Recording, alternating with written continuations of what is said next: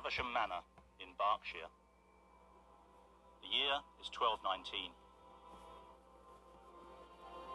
William Marshall is the most powerful knight in the land and regent of England. The eleven-year-old boy at his bedside is the fourth Plantagenet king to rule England, Henry the third. The Plantagenets were a French dynasty who'd ruled England and much of France for fifty years. But Henry's father, King John, had lost most of their lands in France. And when Henry came to the throne at the age of nine, half of England was under French occupation. William Marshall had sworn to protect the young king. Even if the whole world abandons the boy, he said, I will not fail him. William Marshall kept his word. He defeated the French, fought off the rebellious English barons, and ensured that the young Plantagenet would hold on to his crown. But now, William Marshall was dying, and the fate of the Plantagenets rested on the shoulders of a child. Many predicted disaster. Instead, something remarkable happened.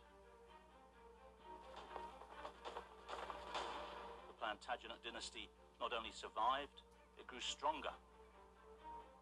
Under their rule, over the next one hundred fifty years, medieval England reached its peak.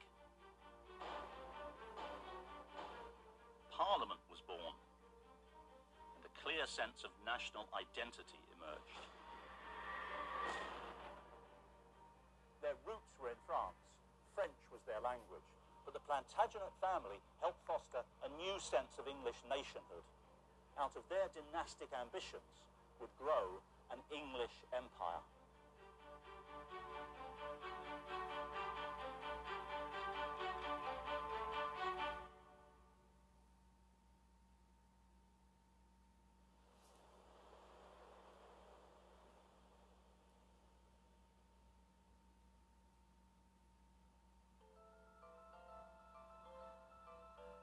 For the first fifty years of Plantagenet rule, the English Channel acted as a bridge, connecting the king and his barons to the lands they owned in France. But by the reign of Henry the third, most of their ancestral homelands in France had been lost. The English barons were forced to make a commitment to one side of the Channel or the other.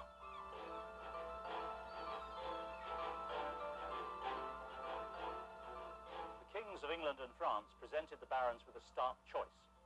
Give up their lands in England and do homage to the King of France, or give up their lands in France and swear allegiance to the King of England. The Channel was no longer a bridge, but a barrier between competing powers.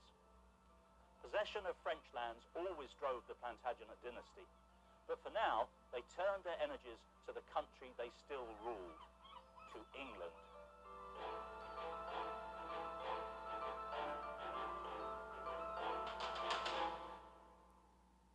Henry the third was not by nature a warrior. The boy king grew up to be a pious ruler, devoted to pilgrimage and prayer. In twelve forty-five, he began rebuilding Westminster Abbey, a project that would occupy him for the rest of his life.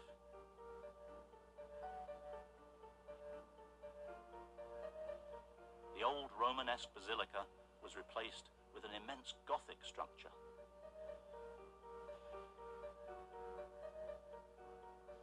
This was an architecture of light and sophistication. The style was French, but it was dedicated to the memory of an English king.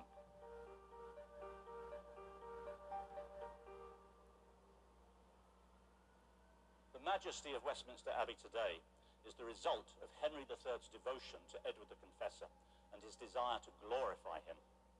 Henry saw Westminster as the centre of the Plantagenet kingdom, and in the heart of the abbey itself, he constructed an elaborate new shrine to the saintly Anglo-Saxon king.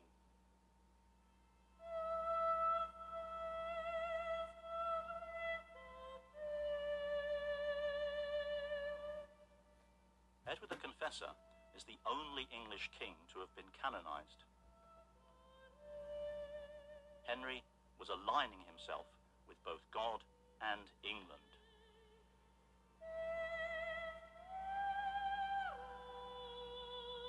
Edward's golden coffin sat on a base of Purbeck marble. These niches were carved for pilgrims to kneel in prayer. But the abbey also served a worldly purpose.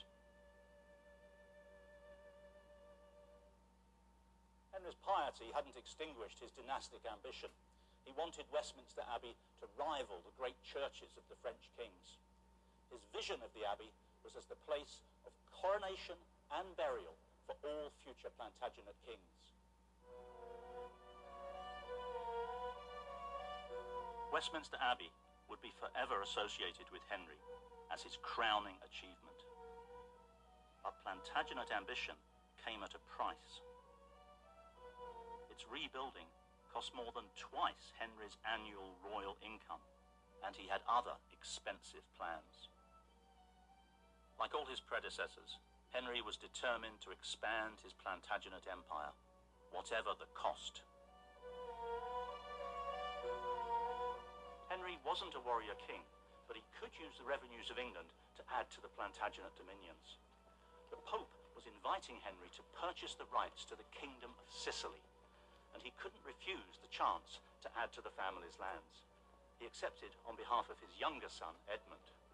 The only snag was the price tag.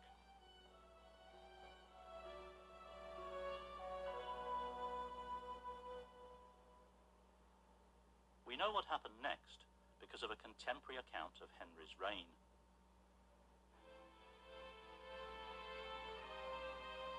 Kept at Corpus Christi College, Cambridge, is a manuscript written and illustrated by a Saint Albans monk, Matthew Paris. It's called the Chronica Maiora, the Great Chronicle. He tells us Henry agreed to pay the Pope three times his annual income for the chance to secure Sicily as a Plantagenet land. It was a huge sum of money and a great risk. If Henry defaulted on payment, he faced excommunication from the church. For a pious man like Henry, excommunication was offered to a man saying, "I take it." It was an ambitious plan to expand Plantagenet power, but it placed royal family interests against those of the barons, and it backfired badly.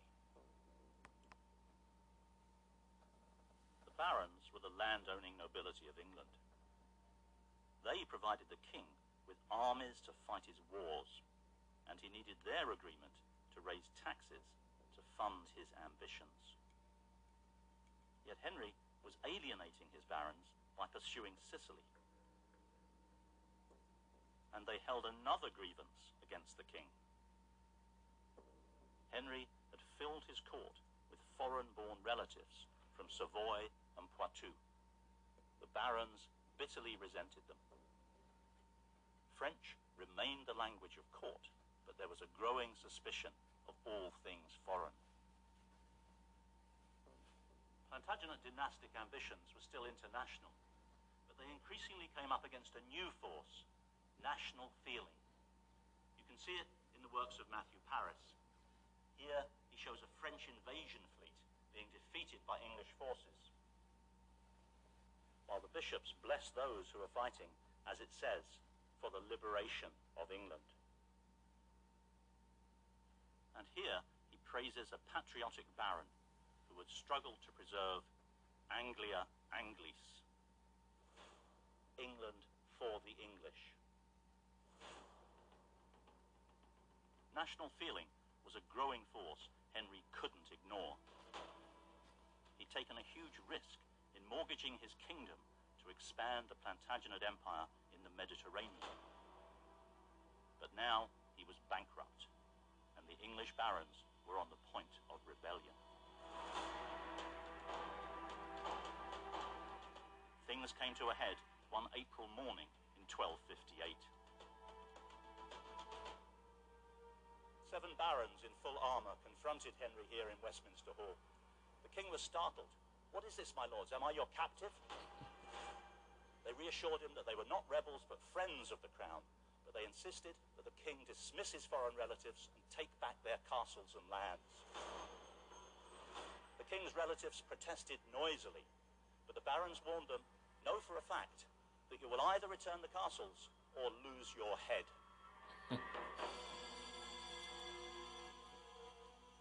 Henry had little choice but to agree.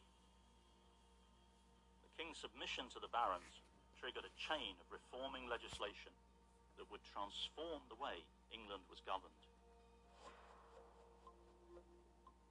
The reforms would be agreed by a committee of twenty-four, twelve chosen by the king and twelve by the barons. For the first time in English history, power would be shared by the king with a fifteen-member council. These historic reforms are known as the Provisions of Oxford.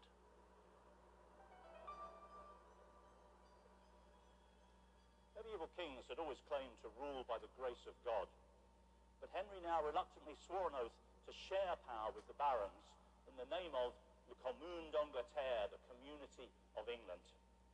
Provoked by Plantagenet extravagance, the Provisions of Oxford mark an important moment in the history of England and of the limitation of royal power. For twenty years, the assemblies where the king consulted with his bishops and barons had been known by a term derived from the French parler, to talk. This gave us the name of a new institution, Parliament.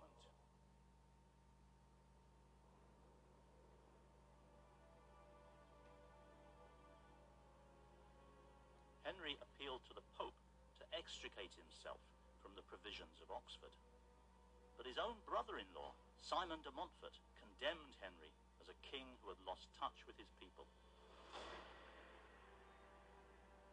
De Montfort saw himself as England's saviour.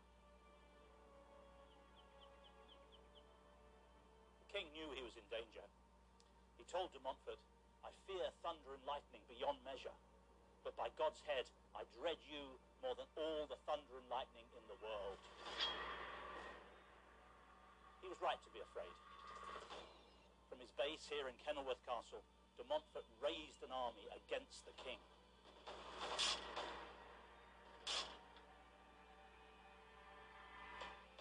In twelve sixty-four, Simon de Montfort confronted royal troops, led by the king and his son Prince Edward, outside Lewes. De Montfort's men were outnumbered, but they inflicted a humiliating defeat on Henry and took Prince Edward prisoner. Henry remained king in name only. For the next fifteen months, England was ruled not by a Plantagenet, but by Simon de Montfort. And he did so through Parliament. Hmm.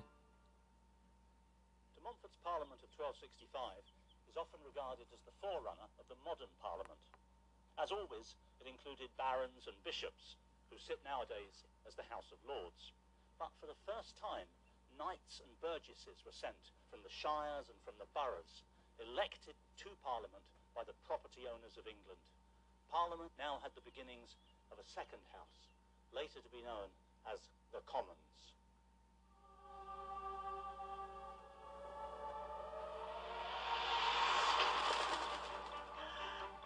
Henry the Third seemed to be a spent force, but his son Edward was a warrior, prepared to defend his Plantagenet birthright to the death. With the help of men loyal to his cause, Edward escaped his captivity in Hereford. He raised an army and confronted de Montfort at Evesham.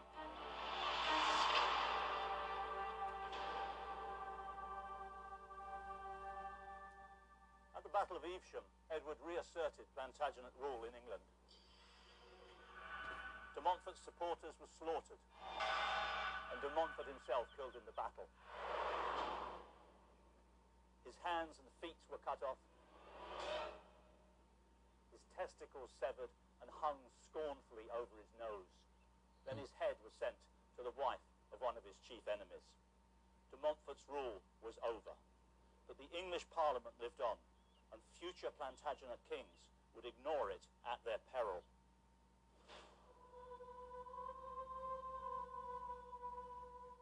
Henry had had a lucky escape. He returned to the life of religious devotion and pilgrimage. He gambled with the Plantagenet crown, and his actions had provoked the opening up of Parliament to elected representatives of the English people. Henry's England had a growing sense of national spirit, but when he died, Henry revealed his own true allegiance. Henry's body was laid to rest in Westminster Abbey, to spend eternity alongside his beloved Anglo-Saxon hero, Edward the Confessor. But his heart was sent to be buried with his Plantagenet ancestors at the Abbey of Fontevraud in Anjou. An English king, but a French heart. A Plantagenet to the last.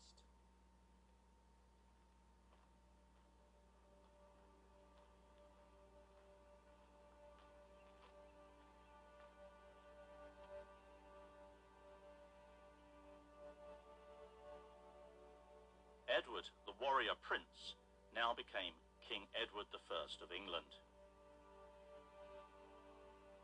Tall and intimidating, with a mop of curly hair, Edward was known as Longshanks. He inherited a country recovering from turmoil. Edward also inherited the famous Plantagenet temper. Reputedly, he once frightened an unfortunate Archbishop of York literally to death. But he'd learned two things from his father's mistakes: to keep the barons happy and not to run out of money. And he sought to find ways to attain both those goals. Medieval England reached its economic peak under Edward the First. But there was a darker side to its growing sense of national identity. England's Jewish population had arrived from France shortly after the Norman conquest. The Pope had decreed that lending money at interest was a sin for Christians, so the Jews became the chief source of credit for the king and his barons. Jews were often resented. They were frequently persecuted and attacked, and by the reign of Edward the First, in this age of crusades, England had become an increasingly militant Christian nation. The king himself was a conventional Christian with no sympathy for the plight of the Jews. At a time when English national feeling was growing, Edward's vision of England was a fiercely Christian one. This England had no place for the Jews.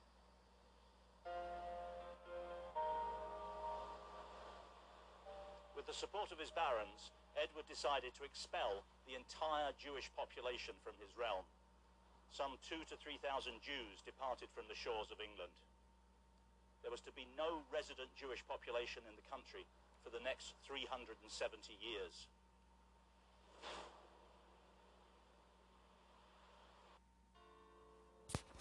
There's more to investment than farm sustainably.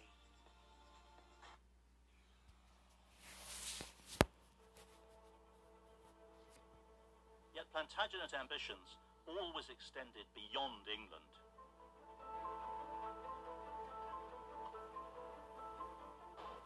Edward was inspired by King Arthur, a popular figure in folklore who was said to have once ruled over a united Britain. Edward wanted to align the Plantagenet dynasty with this legendary, all-conquering leader. And he had the conquest of Wales in his sights.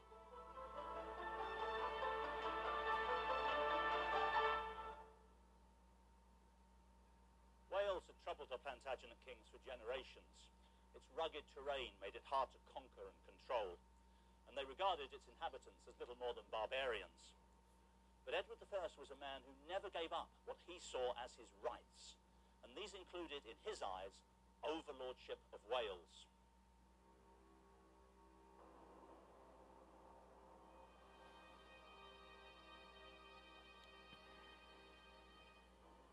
But a rival dynasty stood in the way of Plantagenet ambition.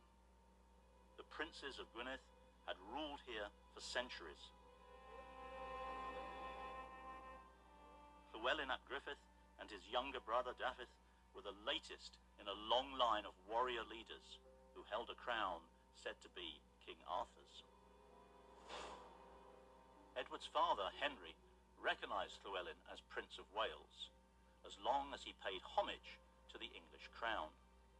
But when Edward took the throne, Llywelyn refused to pay homage. Edward declared Llywelyn a rebel and a disturber of the peace, and in twelve seventy-seven set off westward from Chester at the head of a powerful army of eight hundred knights, crossbowmen from Gascony, and sixteen thousand infantry. Along the way, they were supplied by a fleet of ships sent up from the royal ports of the south coast, like Winchelsea.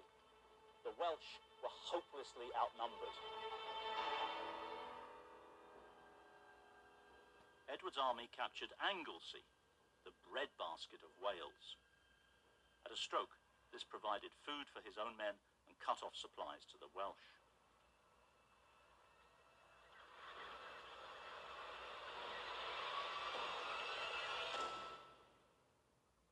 Llywelyn had no choice but to surrender and pay homage to Edward. An uneasy truce followed. But it was broken when Dafydd ap Gruffydd led a new rebellion against English rule. For over a year, the Plantagenet army clashed with Welsh defenders. But in twelve eighty-two, disaster struck for the Welsh dynasty. Llywelyn was killed in battle. His head cut off and sent to London. Dafydd ap Gruffydd held out here at Dolbaden Castle for a few months more. Finally, he was captured and tried by the English. Condemned to death as the last survivor of a family of traitors, he was hanged and then cut down and disemboweled. His entrails were burned in front of him. His body was quartered, and then his head was cut off and sent to the Tower of London to be displayed alongside that of his brother. As a final act of ritual humiliation, the Welsh surrendered to the English king the crown of King Arthur. Wales was now a Plantagenet dominion. Edward had confronted a rival dynasty and emerged victorious. Now, to stamp his authority, he began building and repairing a chain of castles across North Wales. These fortresses represent the peak of medieval castle building.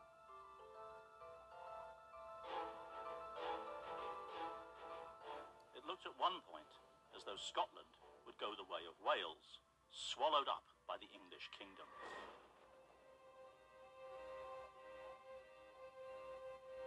But a different dynastic problem had arisen there. When the King of Scotland died in twelve eighty-six, he left no male heir. The bloodline of Scottish kings was broken. The dead king's three-year-old granddaughter, Margaret of Norway, was next in line for the throne. Edward came up with a neat Plantagenet solution. Margaret would return to Scotland to marry his own infant son.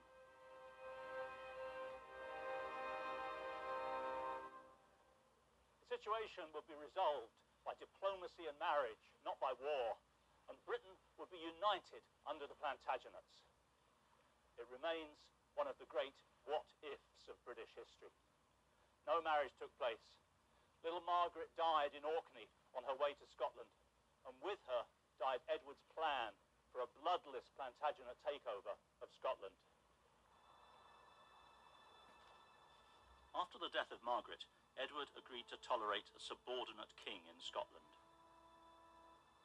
But as soon as he showed signs of independence, Edward reacted with typical Plantagenet brutality. His troops sacked Berwick and defeated a Scottish army at Dunbar. English garrisons and officials were installed across Scotland to intimidate and control.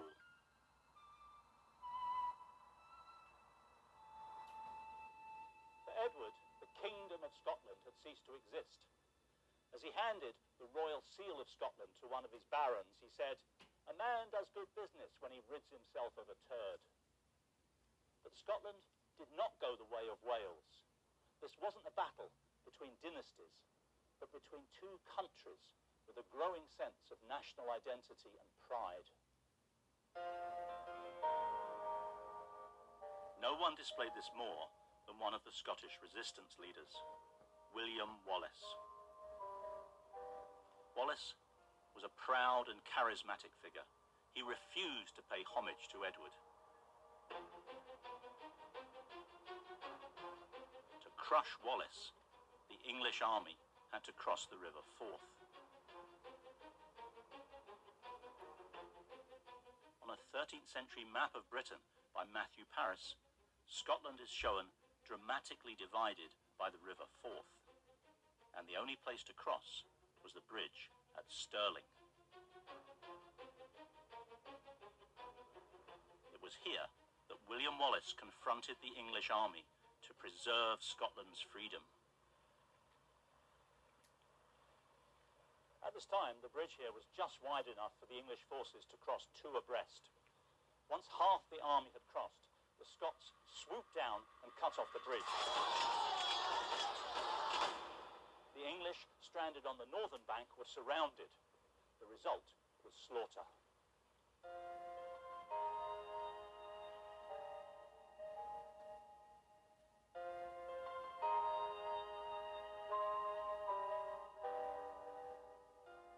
Around five thousand English infantrymen died at Stirling Bridge. The battle didn't decide the issue, but Wallace's defiance shook Edward.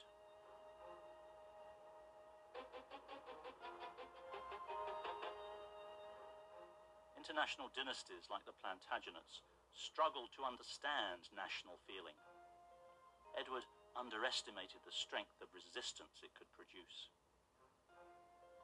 He was riding to confront another Scottish leader, Robert Bruce, when he died in thirteen oh seven. Plantagenet's determination to subdue Scotland was undiminished. But Edward the Second's defeat by Robert Bruce at Bannockburn seven years later set the limits to Plantagenet ambitions in Britain. They would never conquer the Scots. And they provoked a deepening of Scottish national pride and a sense of independence that survives to this day.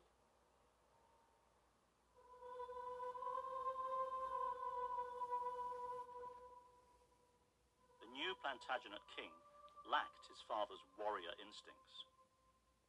Edward the Second preferred gardening to fighting.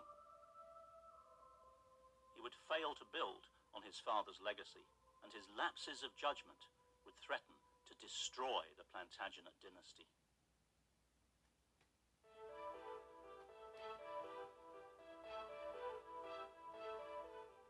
Edward's reign began well. He secured a great prize in the marriage market, Isabella, daughter of the King of France. She was just twelve years old, but already considered a beauty of beauties and very wise. A month after their wedding, Westminster Abbey was the setting for Edward's coronation. This was his first opportunity to show off his new queen. Instead, Isabella was upstaged. As Edward and Isabella walked down the aisle, it wasn't the young queen who caught the eye. Walking just ahead of them and leading the procession was a young man called Piers Gaveston. He was dressed in clothes of imperial purple, studded with pearls, and in his hands he cradled the crown of Saint Edward the Confessor, the most sacred of the royal regalia. There was no more privileged position in the royal procession. Gaveston was being honoured as the most important noble in the land.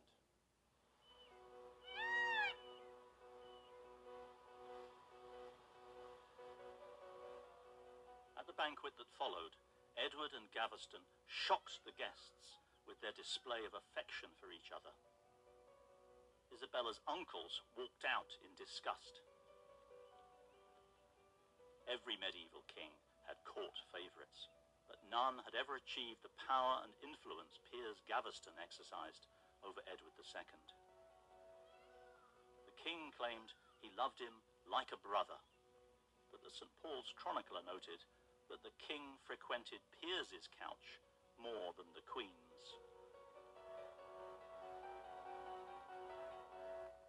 We can never know for sure if there was a sexual relationship between Edward the Second and Piers Gaveston, but we do know that there are no mentions of homosexuality during their lifetimes, and they had plenty of enemies who would have brought it up. The earliest references come after Edward's downfall, and from men who were deeply hostile to him.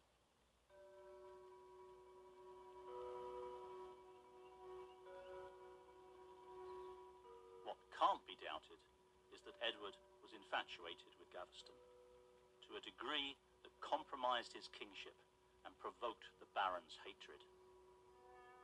But Gaveston displayed no fear of the Barons.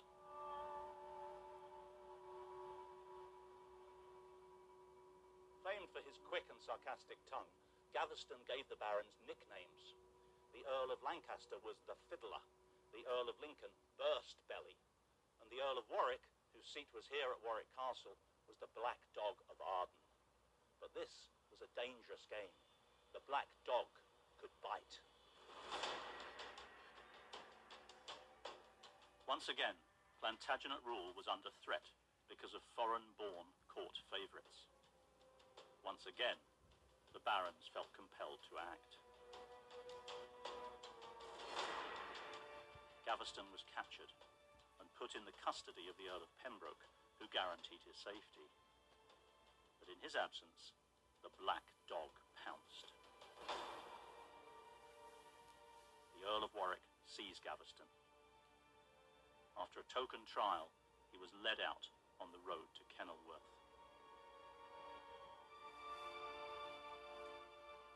When they reached Blacklow Hill, here on the land of the Earl of Lancaster, Gaveston was first stabbed and then beheaded.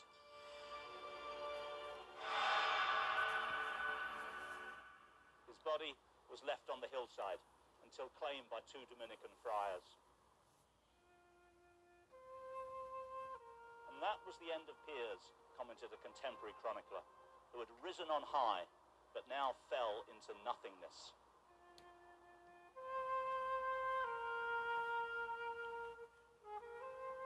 If Edward had now concentrated his energies on being king, his infatuation with Gaveston might have been quickly forgotten.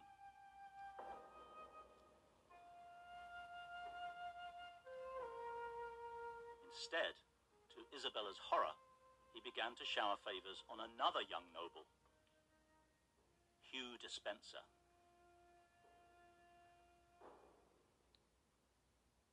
Despenser and Edward became inseparable. Angry barons said he'd bewitched the king's mind. But Despenser made an enemy yet more dangerous than the barons, Edward's queen, Isabella. Isabella came to despise Despenser, in the words of a contemporary chronicle, with a more than perfect hatred. But Edward still needed Isabella. In thirteen twenty-four, the French invaded Gascony, the last of the Plantagenet lands in France. Isabella's brother was now the King of France. So Edward asked his wife to travel to Paris to sue for peace. Isabella's brother welcomed her warmly and promised to restore Gascony on condition that Edward did homage for the duchy. With his barons threatening rebellion at home, Edward was reluctant to leave England, but he sent his son in his place. And so here, at the Chateau de Vincennes outside Paris, in the company of his mother, the young Edward knelt at the feet of Charles the Fourth of France.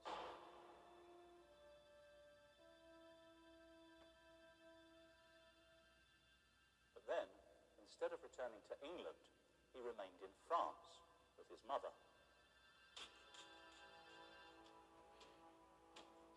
When Edward requested their return, Isabella refused, and she finally revealed her feelings about her husband's relationship with Hugh Despenser. I feel that marriage is a joining together of man and woman, and someone has come between my husband and me, trying to break this bond. Edward's letters to his son grew increasingly violent.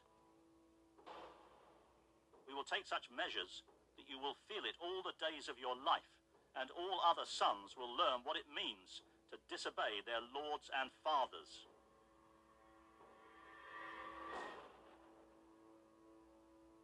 A Plantagenet family crisis was about to turn into a political disaster. News reached the king that the rebel baron, Roger Mortimer, was now Isabella's lover.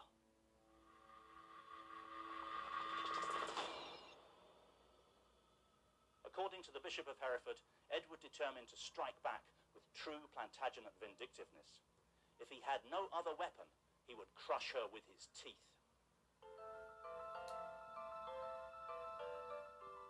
Isabella and Mortimer landed on the Suffolk coast and quickly found support from disaffected barons. Edward's cause was lost. Hugh Despenser paid the price for his closeness to the king. He was tied to a ladder and his genitals sliced off. His entrails were removed and, along with his heart, thrown into a fire. The king was taken prisoner. According to the English chronicler Geoffrey le Baker, the imprisoned king was told that if he refused to abdicate in favour of his son, someone other than a Plantagenet would take the throne. Weeping and barely able to stand, Edward eventually agreed to sacrifice himself for his dynasty. He stood down in favour of his son, the first abdication of a king of England. But the Plantagenet bloodline had been protected.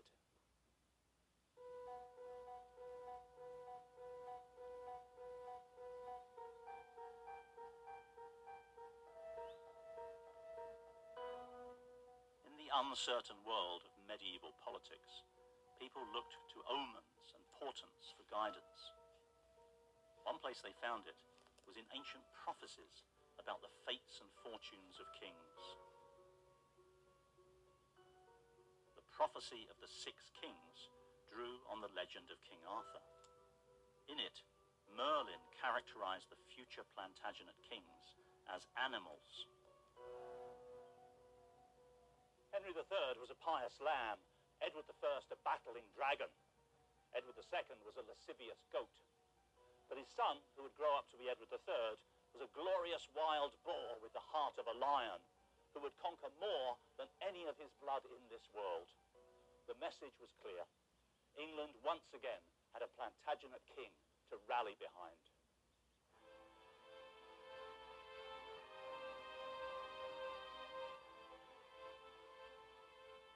Edward the Third would not make the mistakes of his father. He set out to unify the English barons around him, and at his birthplace, Windsor Castle, he spent a royal fortune, transforming it into the heart of his kingdom. He turned it from a castle into a palace.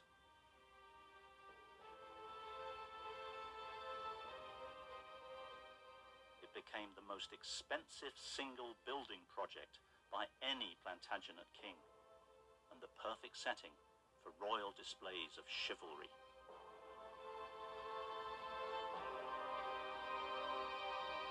Under Edward the Third, the rituals of chivalry became central to the Plantagenet court. Chivalry was a code of behaviour that proudly fused military and Christian ethics. The word refers to the customs and values of the chevalier, the French term for those who rode into battle, the knights. And it demanded that these knights be brave, loyal, and devoted to their ladies. Edward the Third understood the power of chivalry like no one else, and and he used it to bind together the knights, the nobles, and the Plantagenet crown. Like his grandfather, Edward the First, Edward was inspired by the legend of King Arthur.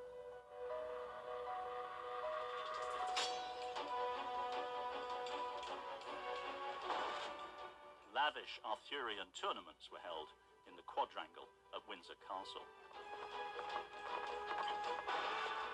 with staged displays of horsemanship and fighting skills. Windsor Castle became the Plantagenet Camelot. Along with Arthur, Edward chose a Christian hero to represent his ambition, Saint George.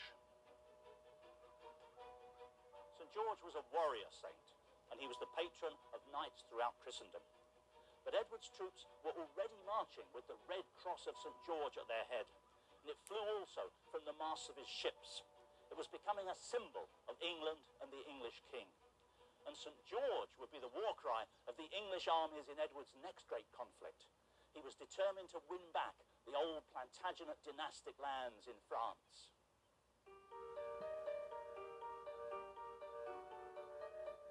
The French royal family had seen son succeed father for three hundred and twenty years.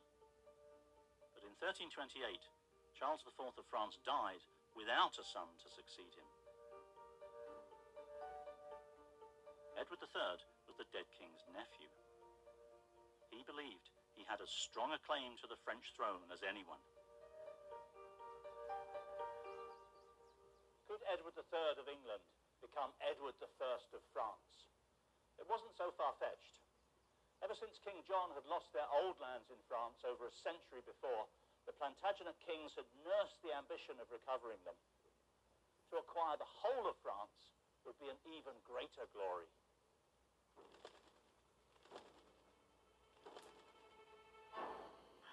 Edward saw an opportunity to succeed where his Plantagenet forefathers had failed. In thirteen forty, he announced his claim to the French throne. This began an era of slaughter and bloodshed that went on for generations. In July thirteen forty-six, an army of around ten thousand men, led by Edward the Third, landed in Normandy. Edward may have claimed to be King of France, but this was clearly an English invasion. The battle was no longer just one between dynasties. It was now a battle between nations. The English rampaged unopposed through Normandy.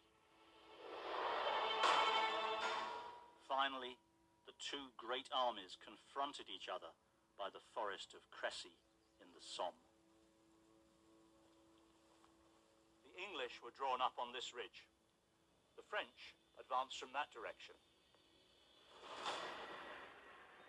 As the battle began, a great storm broke. Huge flocks of crows flew into the air above the armies. Then the English archers stepped forward. Their longbows had a range of two hundred meters and a rate of fire three times that of the crossbow.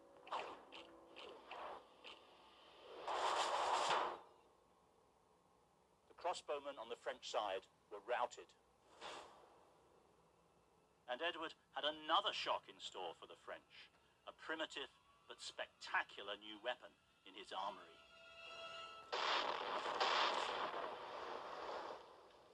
For the first time on a European battlefield, the English used gunpowder to fire cannonballs at the French forces. The French knights now faced volleys of thousands of arrows amidst the crash of cannon.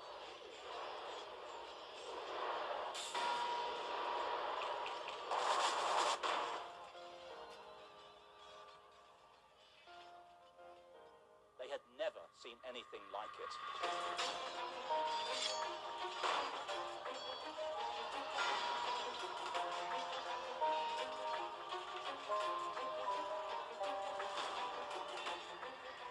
King's sixteen-year-old son, Edward, Prince of Wales, later known as the Black Prince, his way to the heart of the battle. The Chronicle of Froissart reports that a man was sent back from the Black Prince's division to the king to ask for help.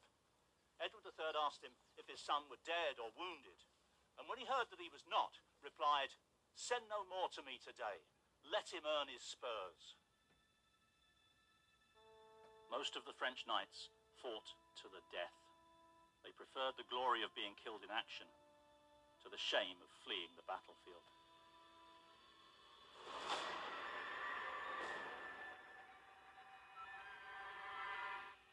Fighting on the French side was John, the blind king of Bohemia. Despite his blindness, he wanted to strike at least one blow in the battle.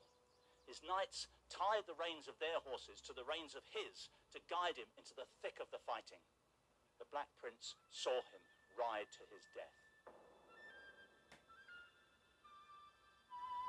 In order to honour the king's reckless bravery, the Black Prince adopted as his own badge the king's emblem.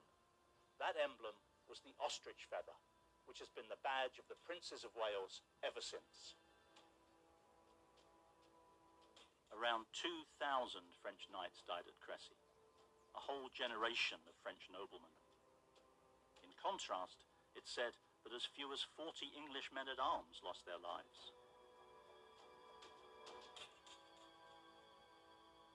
The battle for the French crown would continue.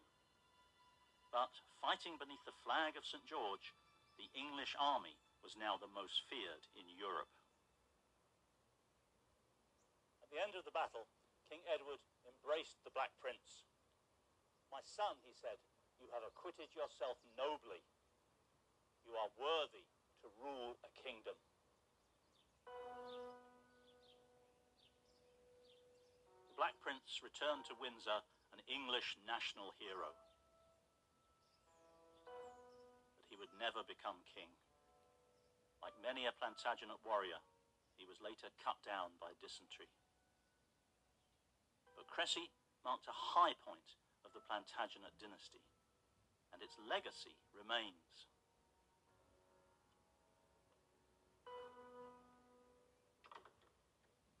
After their triumphant victory at Crecy, the king and the Black Prince founded the Order of the Garter.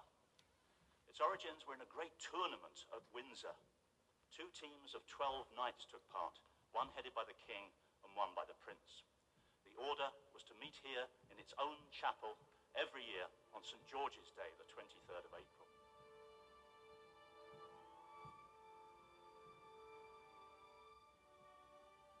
The structure of the order has remained the same to the present day. The monarch, the Prince of Wales, and twenty-four knights. One set of stalls is designated the king's, the facing set, the prince's. Many of the original founding members of the Order of the Garter were companions of arms who had fought together at Crecy. Now, every noble in the land wanted to be bound to the king in this most exclusive of clubs.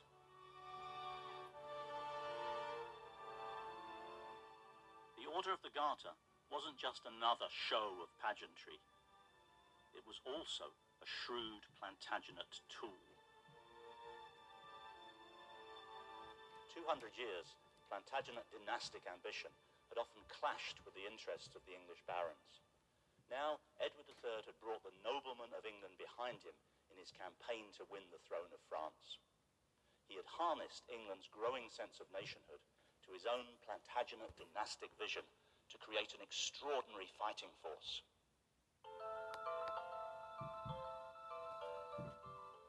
By thirteen sixty, the English army had regained large swathes of the Plantagenet lands in France.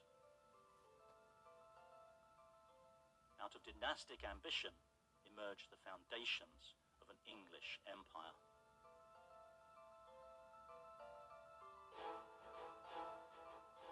In thirteen sixty-two, Edward celebrated his fiftieth birthday.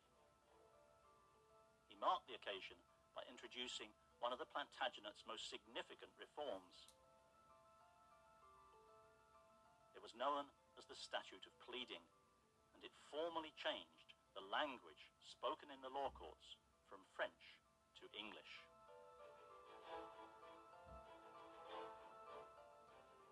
In the same year, Parliament was opened for the first time with a speech made not in French, but in English. When Henry the Second, the first Plantagenet king, took the throne in eleven fifty-four, he spoke scarcely a word of English. Two centuries later, a dynasty that had regarded England as a possession rather than a nation now saw England as its home and English as its language. English was no longer spoken just by the peasants who worked the land. The knights spoke it, the nobles spoke it, even the king spoke it. England and the Plantagenets were united as never before.